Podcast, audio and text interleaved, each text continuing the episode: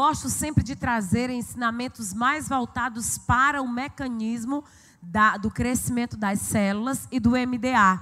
Eu fui muito feliz num Tadel que eu trouxe. Se você ainda não assistiu, você assiste o Fator Barnabé. Quem aqui já ouviu essa mensagem na igreja ou ouviu pelo YouTube? Poucas pessoas. Pois vai lá, que ela está muito boa, aquela palavra. Eu acho que ela tem uns 3 anos ou 2 anos. Mas é uma palavra muito boa. E a de hoje é uma palavra complementar, que é justamente a visão do purê de batatas. Quantos já conhecem a visão do purê de batatas? Levanta a mão bem alto. Glória a Deus. Eu quero 3 pessoas para dar esse sermão agora, porque eu estou muito cansada. Eu só quero 3. 3 pessoas. Glória a Deus, que bom que muita gente conhece. Só que eu...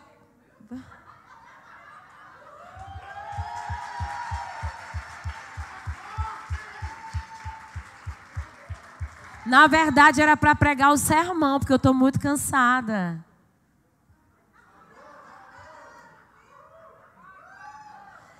Era para todo mundo ter vindo.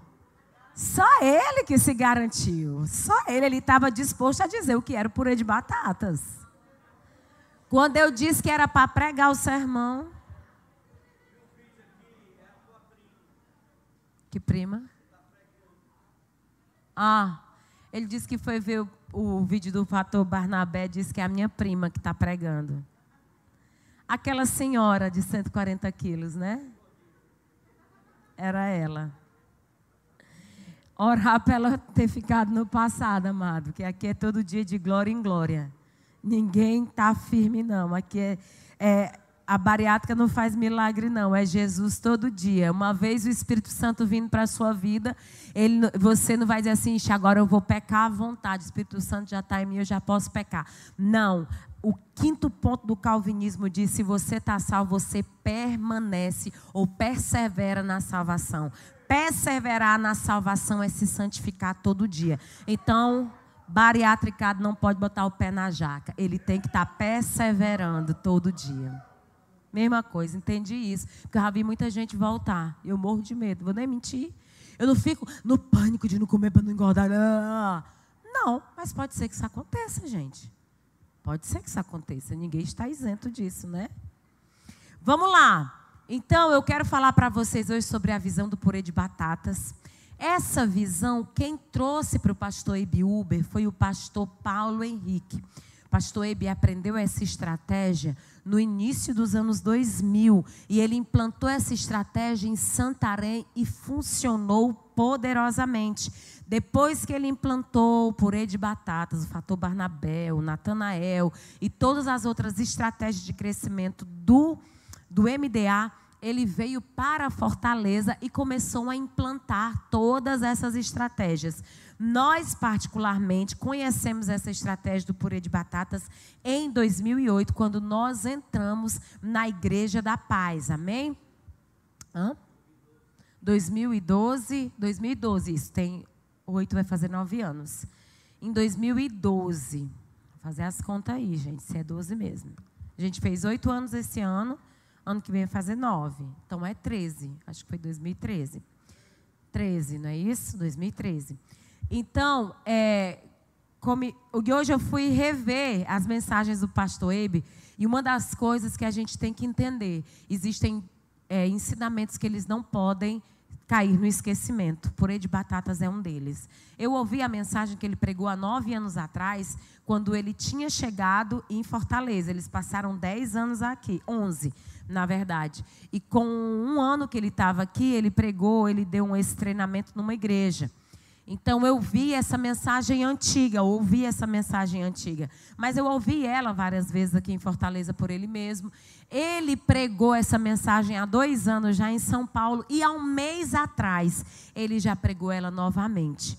Por quê, gente? Porque cada vez que pessoas novas vão chegando na igreja, elas precisam entender como funciona cada mecanismo que fazem crescer as nossas células. E depois da intimidade com Deus, da intercessão, Esse fator do purê de batatas é um dos mais importantes que existem para a igreja crescer. Intimidade com Deus, por quê? Porque se você não tiver um TSD, minha filha, meu filho, se você não tiver intimidade com Deus, o céu aqui pode é cair, um meteoro, Jesus sentado em cima. Pode cair a glória que for, se você não tiver intimidade com Deus, não te adianta nada.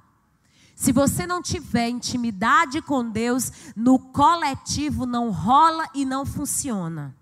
Você é um crente superficial. Se você não ora, se você não conhece o poder da intercessão, pior ainda. Então, depois do poder que há no seu TSD, na sua intimidade com Deus, no poder da sua oração, vem o purê de batatas. Para fazer você ficar forte, para fazer você crescer, para fazer você desenvolver. Então, pastor Hebe, ele começou, quando ele era casado, recém-casado, né, na Igreja da Paz, lá em Santarém, ele começou a reunir os casais, reunia os grupos, e ele pedia a Deus muita estratégia para romper em crescimento. Por que que eu gosto do modelo do MDA? Porque o MDA, ele coloca células heterogêneas. Existem alguns modelos de apostólico, de crescimento, de explosão e de crescimento, onde as células são feitas a partir de pessoas de mesmo interesse. Células homogêneas, por exemplo, célula de adolescentes, célula de jovens, célula de crianças, célula de homens, célula de mulheres e célula de casais. Foi feito um estudo pelo próprio MDA e descobriu que essas estratégias fazem com que as células demorem mais a se reproduzir, demorem mais a multiplicar. Por quê? Porque só vai para aquela célula se for casal, se não for casal não vai. Só vai se for jovem, só vai se for homem, só vai se for mulher. Uma célula heterogênea, ela alcança a família inteira de uma vez só.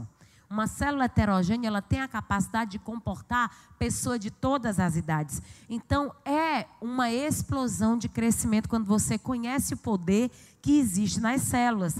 Esse é um segredo que a gente conhece muito bem. A Antioquia passou por essa realidade. Em 2013, nós chegamos a reunir 42 pessoas na igreja. Eu lembro muito bem no contexto que a Lucibele chegou na Antioquia. A Lucibele só conhecia a mim, dessa igreja toda. Ela era minha aluna da faculdade e ela começou a vir na igreja. E a gente estava em duas igrejas na época. Na época tinha domingo que eu ficava na Antioquia, tinha domingo que eu ia para o Conjunto Ceará. E eu levava, às vezes eu levava a Lucibele comigo para a Lucibele não se sentir só aqui, porque ela não conseguia, não tinha relacionamento com ninguém ainda. Não tinha. Então eu levava para poder ela não se sentir só. Ela ia comigo. Nessa época tinha 40 pessoas na igreja. E aí nós começamos a desenvolver o MDA e em 3 meses, na área da nossa casa, nós abrigamos 90 pessoas em 3 meses. Em 3 meses. Para você ver o poder que há nas células. A gente não conseguia reunir 50 na igreja, mas na nossa casa nós botamos 90. Automaticamente nós já começamos a multiplicar as células. Acredito que a Lucibele foi uma das primeiras células que multiplicou, não é isso, Belli? O Davi foi outra célula, Vládia a outra célula e a Júlia, né? Depois, então, foram as primeiras células, os primeiros líderes de células levantados. E isso, gente, numa coisa muito natural e muito normal. Célula não é coisa de não é um bicho de 7 cabeças. Célula é a sua casa, é a igreja no lar preparada para receber pessoa de todo jeito. Teve célula aqui que já teve gente diplomata, teve célula que recebeu pessoa com tornozeleira. Teve célula que recebeu ateu, teve célula que recebeu hiperreligioso, teve célula que recebeu umbandista, teve célula que recebeu maçom. Célula recebe todo mundo. Célula é a casa aberta para receber uma igreja que Jesus orou por ela. Jesus disse lá no texto que nós lemos no início: eu não oro só por vocês, eu estou orando também por aqueles que hão de crer no meu nome. Quando Jesus disse isso, ele estava orando por nós, porque há 2000 anos atrás nós não cremos ainda nele. Essa oração de Jesus ainda não se cumpriu, gente. Sabe por quê? Porque nós não nos tornamos um a ponto de alcançar as nações, a ponto de alcançar o mundo inteiro, a ponto de discipular o mundo inteiro. A igreja existe para isso, para alcançar o mundo através do evangelho. E o pastor Abe tinha muita dificuldade com isso. E ele ouviu essa estratégia. E ele chegou para um pastor, e o pastor estava muito feliz, né? O pastor disse assim: minha casa está sempre cheia. Muita gente entrando, muita gente saindo. Toda hora tem gente na nossa casa. E ele, a pastora Andréa, se catucando.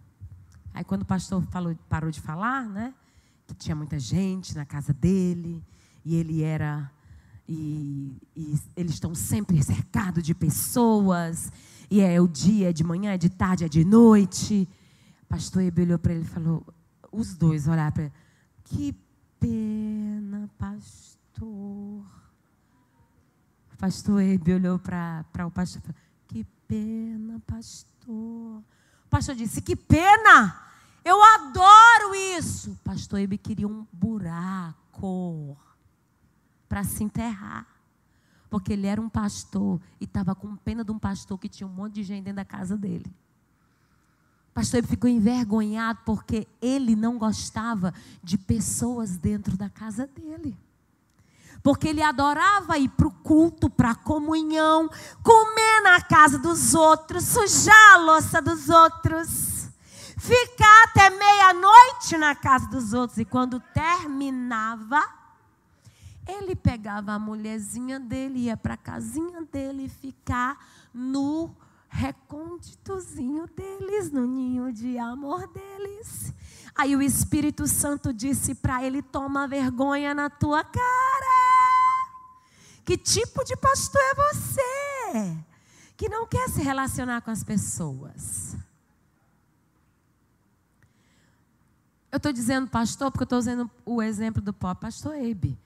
Mas poderia ser um líder de célula que acha insuportável ter que fazer tudo aquilo, e chega a hora da célula e está morto de cansado, e ainda pensa na 1 hora depois que termina a célula que ainda tem o lanche para fazer. Existem muitas coisas que envolvem o crescimento de uma igreja. No caso de uma igreja em células como a nossa, as células são fundamentais para que ela cresça. E eu não tenho dúvida que nós estamos no número que nós estamos aqui hoje por causa das células. Eu não tenho dúvida que no domingo que ficam pessoas em pé, ou lá fora, ou em cadeiras brancas, se dê por conta do sucesso que são as células que acontecem na nossa igreja. Eu não tenho dúvida disso, e por isso eu quero que vocês aplaudam todos os líderes de célula dessa igreja.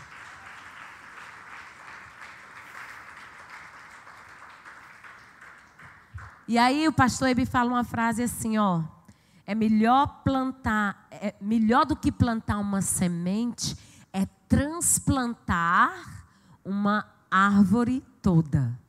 O que é isso? Gente, quando você planta uma semente, você vai o quê? Esperar ficar favorável o clima para poder ela germinar, ela crescer. Daqui que aquela semente vire uma árvore. E daqui que aquela árvore dê um fruto, meu irmão, eu vou lhe dizer. Tem gente que é um servo de Deus, é um filho de Deus, está ali fiel, vai, assiste a live, participa, vem para o Tadel, vem para o culto da manhã no domingo, ou vem para o culto da noite, é um fiel, mas nunca foi desafiado para cuidar de ninguém, para abrir uma célula. É uma semente que está há 40 anos tentando virar uma árvore e não vira. Quando isso acontece, querida, é melhor pegar uma árvore, pega assim um casal bem top e diz assim: abre a tua casa. Porque Semente demora para crescer. Árvore transplantada do lugar certo, dá certo e frutifica rapidamente.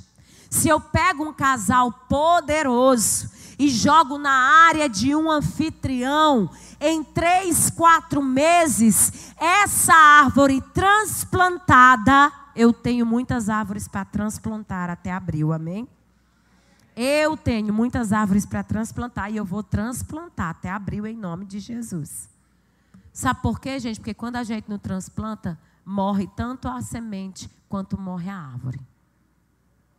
Existem pessoas que perdem o tempo, perdem o rebolado, perdem a hora de fazer acontecer.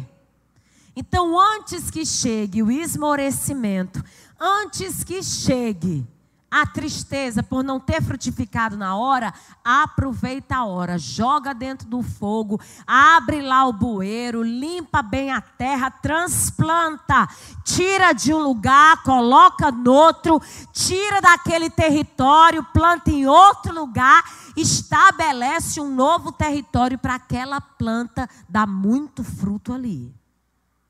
Tem gente que está há muito tempo no lugar e não consegue frutificar naquilo. Mas quando você remove ele para outra atmosfera, parece que é outra pessoa. Sabe o que foi? Terreno fértil, a hora certa, o sol da temperatura correta e o tempo certo para fazer o transplante. Então, quando você estiver pensando na multiplicação da sua célula, pense nisso. As sementes demoram a crescer, as sementes demoram a vir à árvore. Pegue a árvore pronta e transplante logo para outro lugar. Não perca tempo. E aí, Jesus fala lá no capítulo 17 sobre a gente ser aperfeiçoado e a gente ser um, como Ele e o Pai são um. Quando a gente fala em unidade da igreja, querida, eu não estou falando naquela unidade onde as pessoas da Batista se unem às da Presbiteriana e fazem uma marcha do amor, ou se fazem uma marcha para Jesus, onde as pessoas, as igrejas locais se reúnem e são um na rua. Não estou falando sobre isso. Eu estou falando sobre o segredo de uma igreja entender o poder que há na unidade entre os irmãos. Quando Jesus está falando sobre isso, Ele está falando sobre a nossa carga genética, sobre a nossa identidade, sobre o nosso DNA, sobre as nossas células reproduzirem fielmente o mesmo DNA em cada uma delas. Ai, pastora, mas é muito complicado. Não é não, querida, a estratégia é uma só, tem um modelo até para você fazer a sua célula. Não tem como não dar certo. Se for debaixo de uma árvore, funciona. Se for dentro de uma quadra de esportes, funciona. Se for na calçada da sua casa, porque não tem uma área, funciona.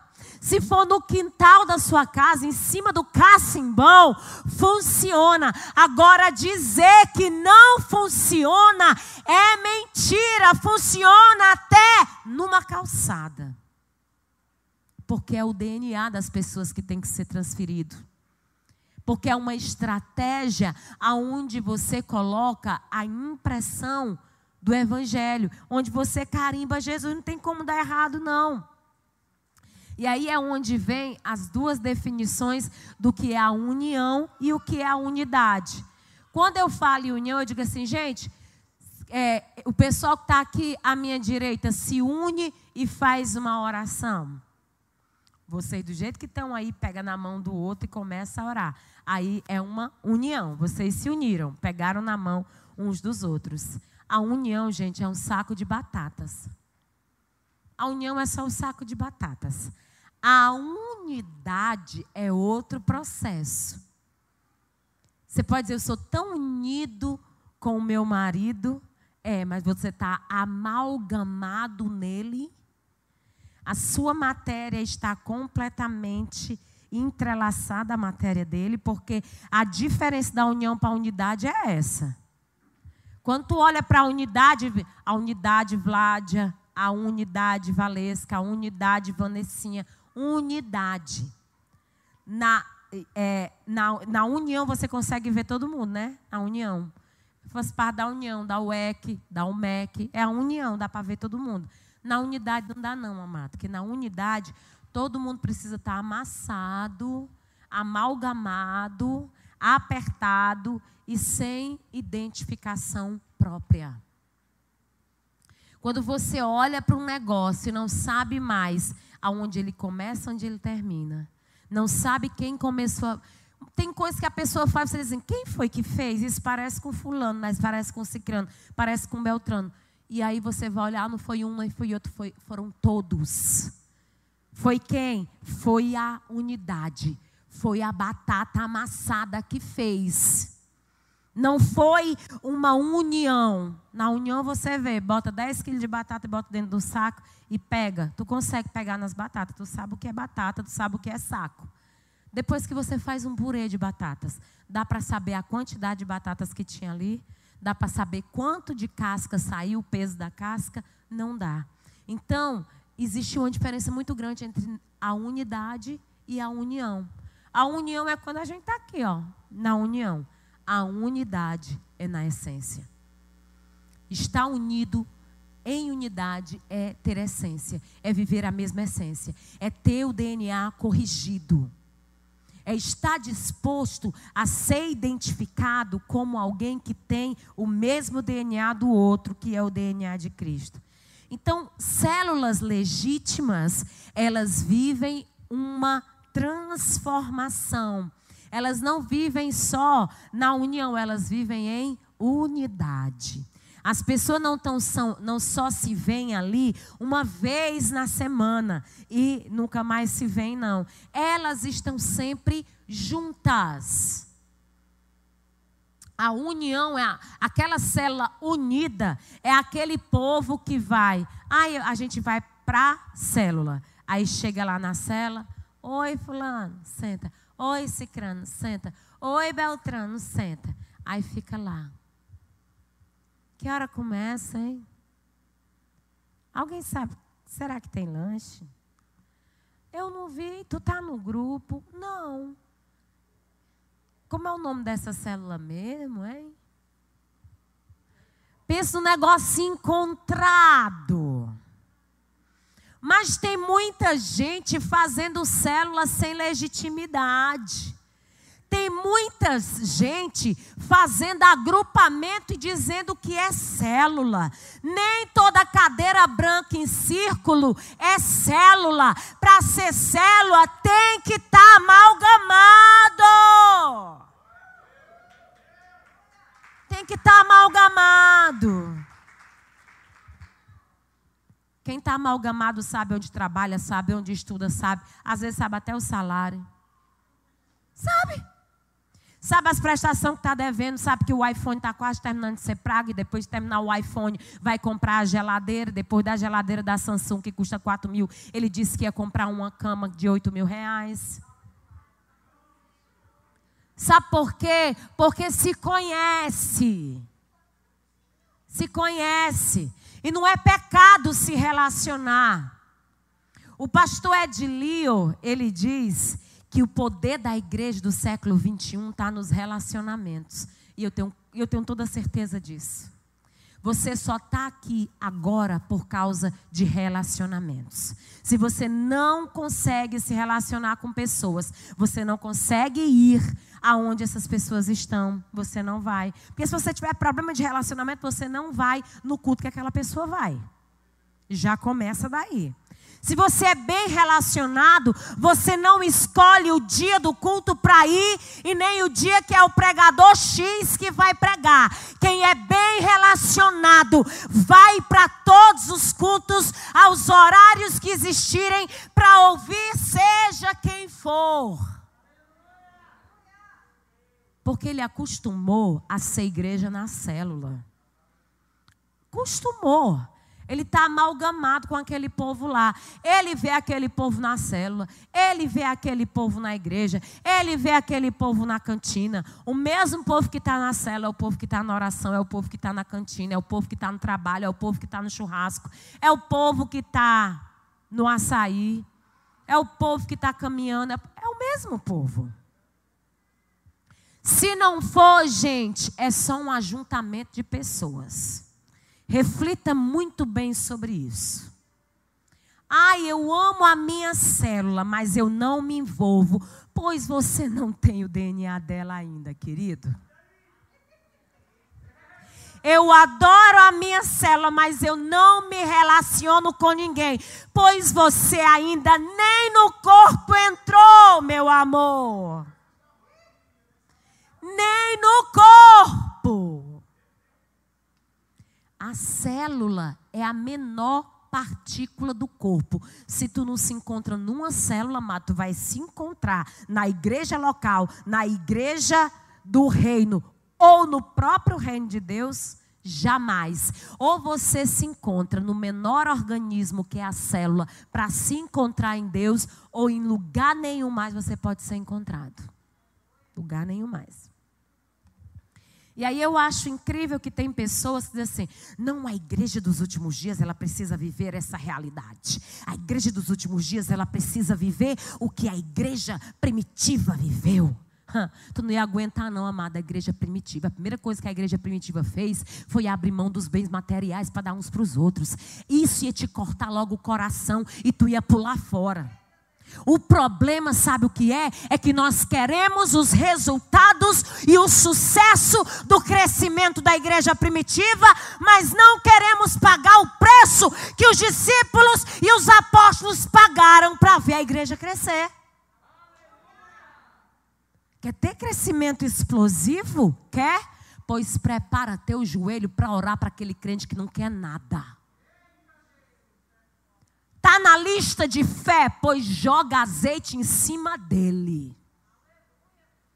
Arrebenta ele na oração, até o nome dele desaparecer de tanto que tu botou em cima do teu joelho. Essa é uma indicação, chegou a hora que apaga você. Você se ajoelha tanto em cima da lista que tem nome que apaga. Você tem que fazer outra de novo e reescrever. E é declarando, Jesus não foi para o inferno que ele foi chamado, não. Chama pelo nome, chama pelo nome, chama pelo nome, chama pelo nome e ele volta. Não foi para o inferno que ele foi criado. Ele está na lista de fé só para te ajeitar. Só para te fazer perseverar. Que é um dos pilares da igreja primitiva. Perseveravam juntos na doutrina dos apóstolos. Olha aí o Tadel, né? No partir do pão. Nessa hora aí todo mundo quer. Ninguém pode dizer que tem uma galinhada no fogo que no instante aparece gente para comer. No partir do pão, mais fácil ainda, porque pão é mais fácil ainda de partir. Agora, nas orações só vão os eleitos. Na oração só vai os escolhidos. Não filtra, não filtra. Pensa no negócio que filtra, igreja, é oração. Filtra no instante. Por isso que na pandemia Deus nivelou logo. Quer ser crente? É só oração agora, é o que vai ficar. E vai chegar um dia que nós vamos para dentro das catacumbas de novo. Vai chegar uma hora que a gente vai para o subterrâneo de novo. Vamos ter que construir uns bueirozinhos, entrar para orar, para não morrer, para não se entregar ao sistema. Vai chegar essa hora.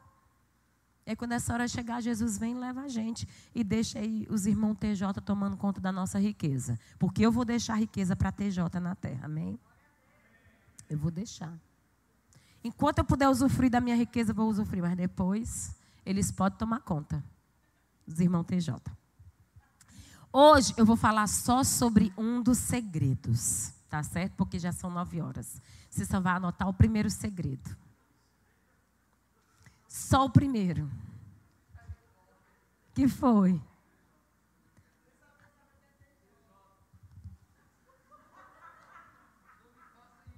Aquele pessoal da sentinela. Aquele pessoal que nos envergonha domingo de manhã às 7, com sombrinha. O culto da Antioquia começa às 9h30, mas 7h tem TJ com sentinela na mão, arrastando o filho e e vizinha e companhia.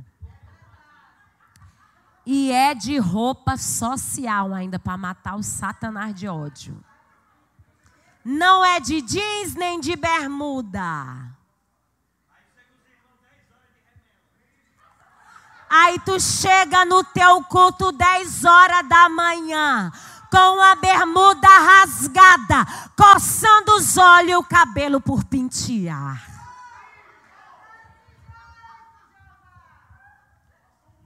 Aprende com eles, porque os filhos das trevas são mais prudentes que os filhos da luz. Aprende. Isaías 55, 10 e 11. Isaías 55, 10 e 11. Vou ter que sair aqui para abrir minha Bíblia. Se alguém achou, pode ler bem alto e bom som. 10 e 11.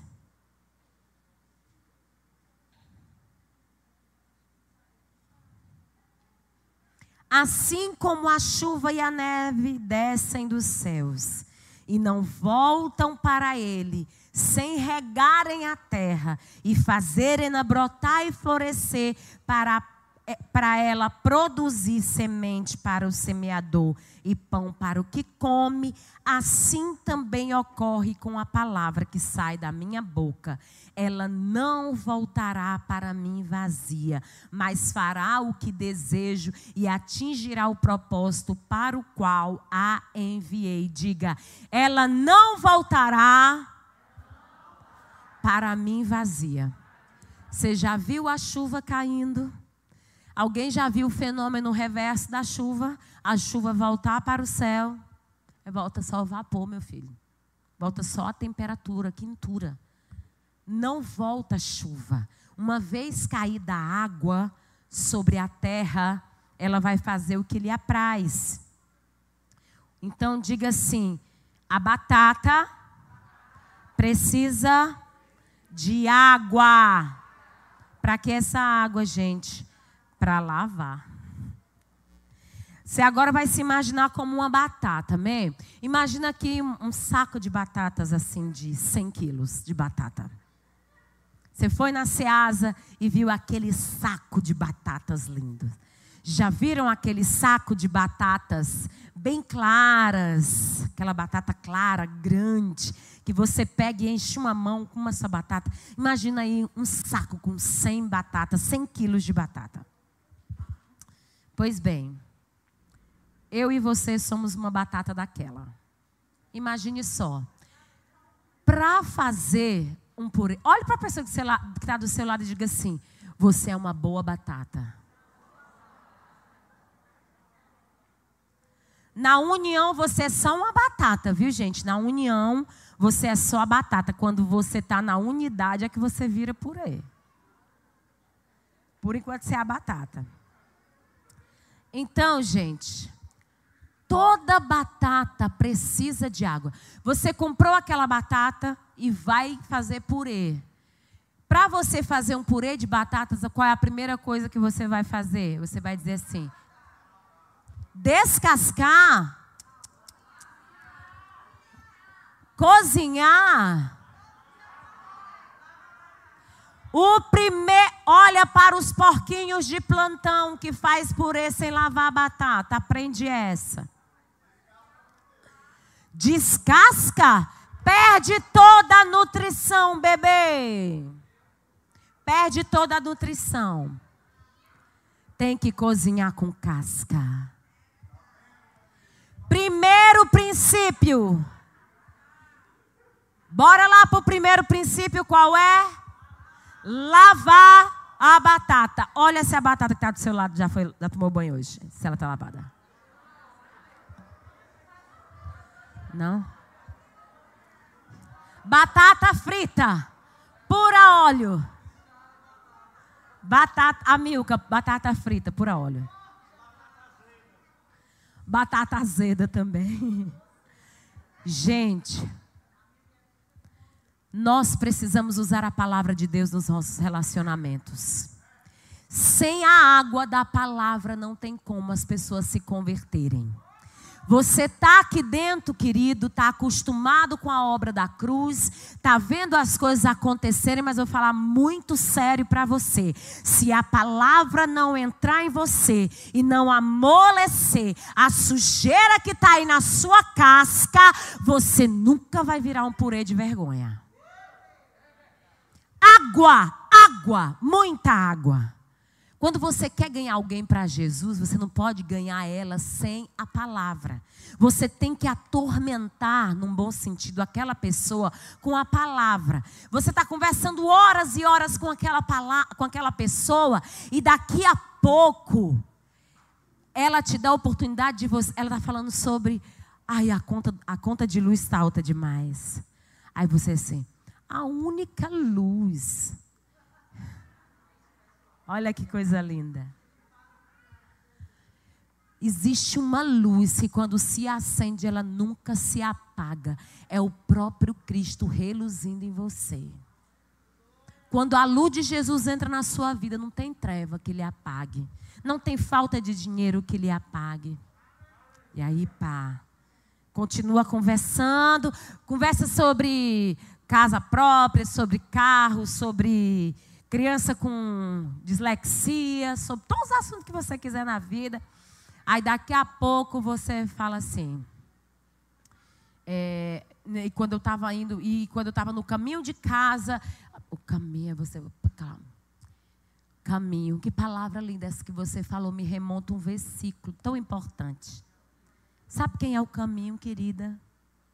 João 14, 6. Eu sou o caminho, a verdade e a vida. Eu sou o caminho, a verdade e a vida. Aquilo cola, aquilo gruda na pessoa. Você conversou com ela, vai embora.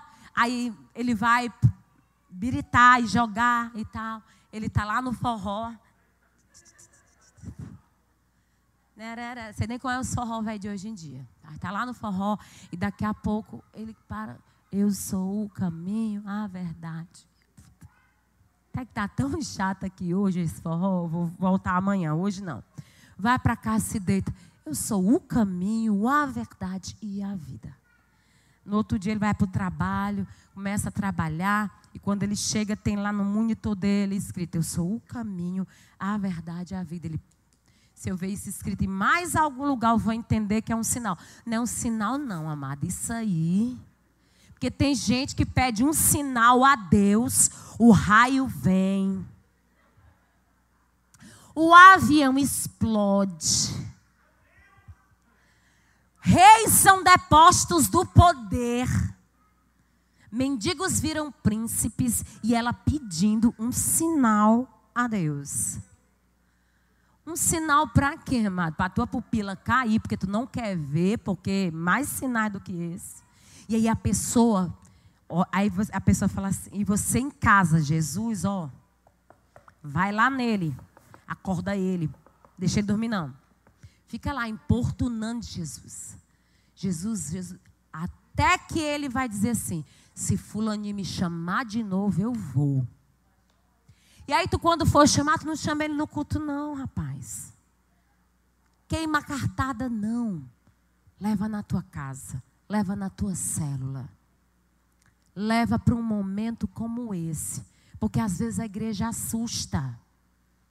É um falando em língua ali. É outro de mão levantada acolá. É outro batendo o pé lá na frente. É outro soltando fumaça. É outro arrebatada no altar. É um negócio tão estranho. É só a gente que é louco, que depois que enlouquece, é que entende a dimensão de quão loucos nós somos. Mas tem gente que está tão louco que não consegue alcançar a nossa loucura. Por isso que Paulo disse assim, olha, você se faça de louco para ganhar o louco. Você se faça de sábio.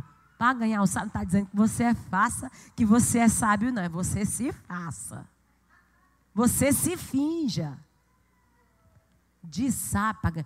Tem gente que olha para você, E ele tem autoestima. É mais inteligente que você. E você assim, não, vou conversar com fulano não, que fulano é advogado, menino. Fulano é cheio de inteligência e tudo, que nada. Ele olha para ti e acha que tu é mais inteligente do que ele. Chega lá, o Espírito Santo destrava a tua boca, tu libera uma palavra, aquela palavra passa a perseguir aquela pessoa. Enquanto ela não te encontra de novo e vai até onde você está, ela não tem paz. Sabe o que é isso? A água que desceu e não volta. A água que desceu e não volta. Ela desceu para a terra, ela tem um fim. Ela vai encher os lagos, ela vai fazer crescer as sementes que foram plantadas, ela vai encher as cisternas. A água não volta, a palavra não pode voltar vazia.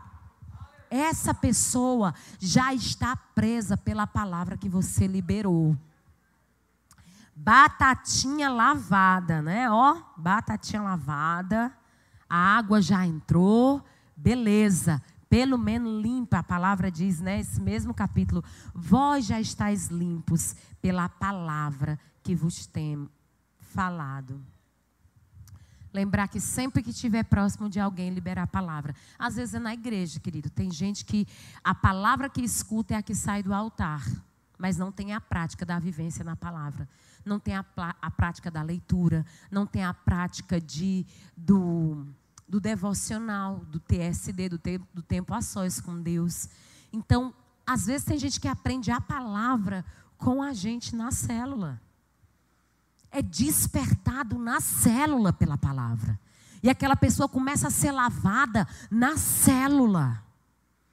A batata está lá, continua crua, continua dura, continua com casca, mas pelo menos está lavada. Com os 3 meses de célula, você olha para a pessoa, já vê ela mais limpinha. Já vê que aqueles palavrão que ela dizia com tanta facilidade já diminuíram a frequência. Água. Joga água. Joga água. Amém? Gente, são 21:13. Próxima semana eu vou falar sobre o fogo na água, queimando a panela. E sobre tirar a casca. Amém? Ficou só nessa, porque e nós vamos começar o Tadel mais cedo em nome de Jesus. Se começar mais cedo dá certo, né? Amém? Vamos ficar de pé em nome de Jesus. Diga assim, joga água nessa batata. Bota a mão na cabeça dele aí, ou na cabeça dela. Vai, recebe aí água, água da palavra, palavra. A água que lava. A água que lava, que purifica, que limpa. Muita água nessa batata aí, gente. Muita água. Vamos deixar, presta atenção. Vamos deixar essas batatas de molho na água até quinta-feira. E vamos ver como elas vão chegar aqui próxima quinta-feira, se Deus quiser.